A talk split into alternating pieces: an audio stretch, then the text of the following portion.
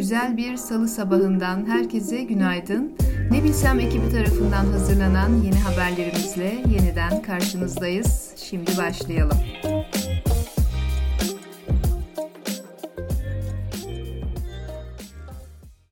Hollanda'da sokağa çıkma kısıtlamalarını protesto eden binlerce kişiyle polis arasında çıkan arbedede en az 100 göstericinin tutuklandığı açıklandı.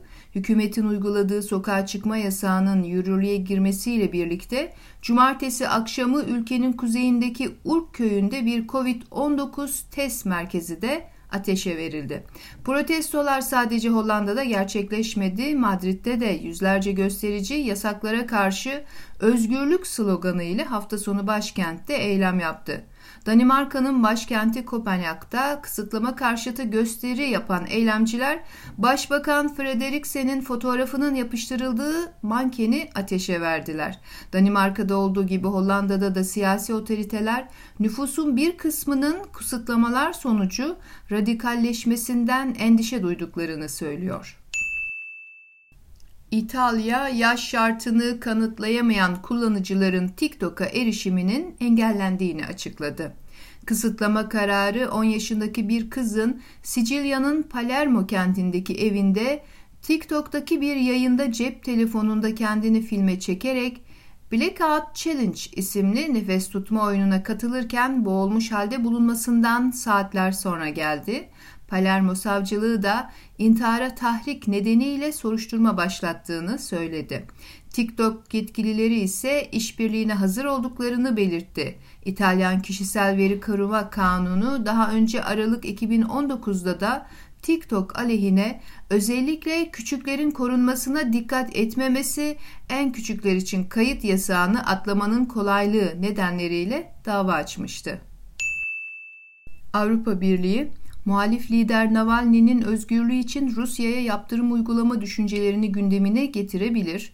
Birkaç Avrupalı yetkili pazartesi günü yaptığı açıklamalarda Putin'i tutuklanan rakibi Alexei Navalny ve destekçilerini serbest bırakmaya zorlamak için Avrupa Birliği'nin Rusya'ya karşı yaptırımlar uygulamayı düşündüğünü söyledi.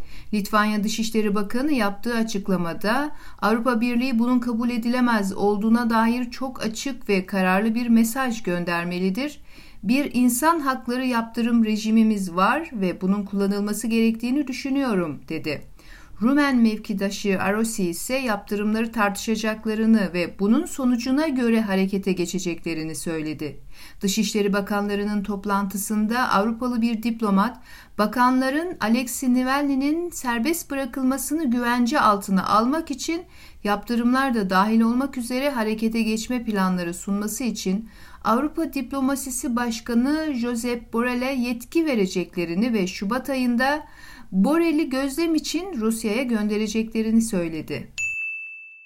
Çevreci örgüt Oceans AŞ'ye göre dünyada koronavirüs önlemleri ile tüketiminin artması yüzünden okyanuslarda 1,5 milyardan fazla maske atığı olduğu ve bunun da okyanuslara fazladan 6200 ton plastik atık yarattığı tahmin ediliyor.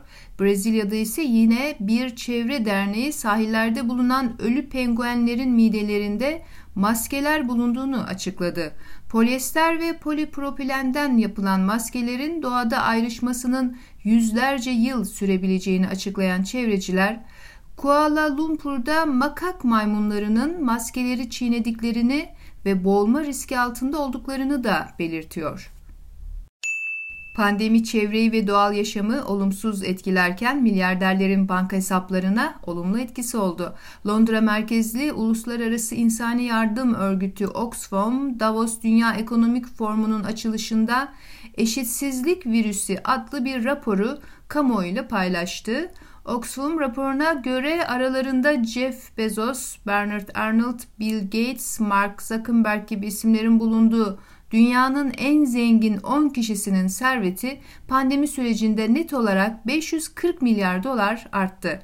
Raporda bu toplamın bütün dünya nüfusunun aşılanmasına ve hiç kimsenin pandemi nedeniyle yoksulluğa düşmemesi için yeterli olduğu belirtiliyor. Yarın daha güzel haberlerle sesimizi duyurmak üzere. Hoşçakalın, sağlıkla kalın.